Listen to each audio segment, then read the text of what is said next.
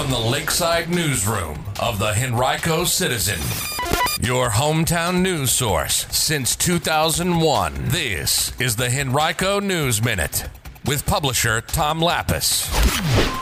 Two environmental projects in Henrico receive funding and a traffic alert if you use I-64 in the near West End. We'll tell you about those stories and others in today's Henrico News Minute. It's Tuesday, August 15th, 2023, and it's brought to you today by Henrico County. And now for the news. Henrico's Board of Supervisors last week approved funding for two environmental projects in the county.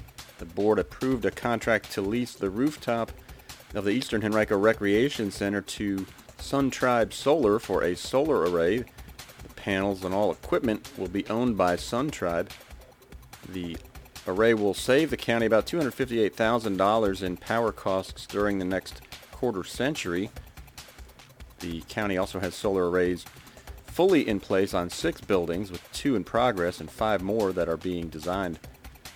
In addition, the board approved a $969,000 contract to an environmental company for stream restoration projects at Hidden Creek Park and Adams Elementary School. Construction on both projects will begin in November and last about eight months at most. And a new coffee roastery is coming to Lakeside. It earned approval from the county's Board of Supervisors last week.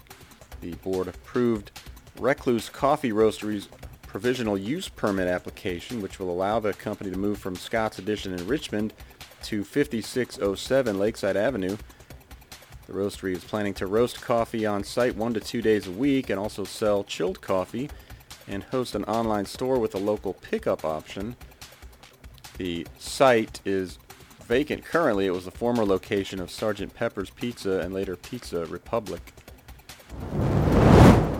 And if you travel Interstate 64 in the near West End, you should know that there will be some temporary lane closures during overnight hours now through August 25th as bridge rehabilitation work continues on Pemberton Road and that overpass over 64.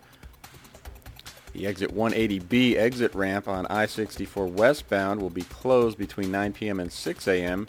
today and tomorrow then from August 17th through 18th and the 21st through the 25th on I-64 eastbound, the two left lanes will be closed between mile marker 179.5 and 180.5 between 10 p.m. and 7 a.m. And tonight from 6.30 to 8.30 at the Varina Library, the Henrico Conservation Action Network will host a small group work session. Attendees will work in small groups with maps and other documents to come up with ideas related to conservation that they would like to see in the county's 2045 comprehensive plan. Henrico officials are currently in the midst of developing that comprehensive plan update. Richmond's only land trust, the Capital Region Land Conservancy, is seeking reaccreditation from the Land Trust Accreditation Commission, and members of the public are able to submit comments as part of that process. The organization first earned accreditation in 2019, becoming one of just 12 in Virginia among nearly 40 private land trusts to earn it. You can visit landtrustaccreditation.org through March 22nd of next year to submit your comments. The CRLC has been instrumental in permanent protection of more than 13,000 acres of land. Henrico News Minute has been brought to you by Henrico County. Henrico County is now hiring.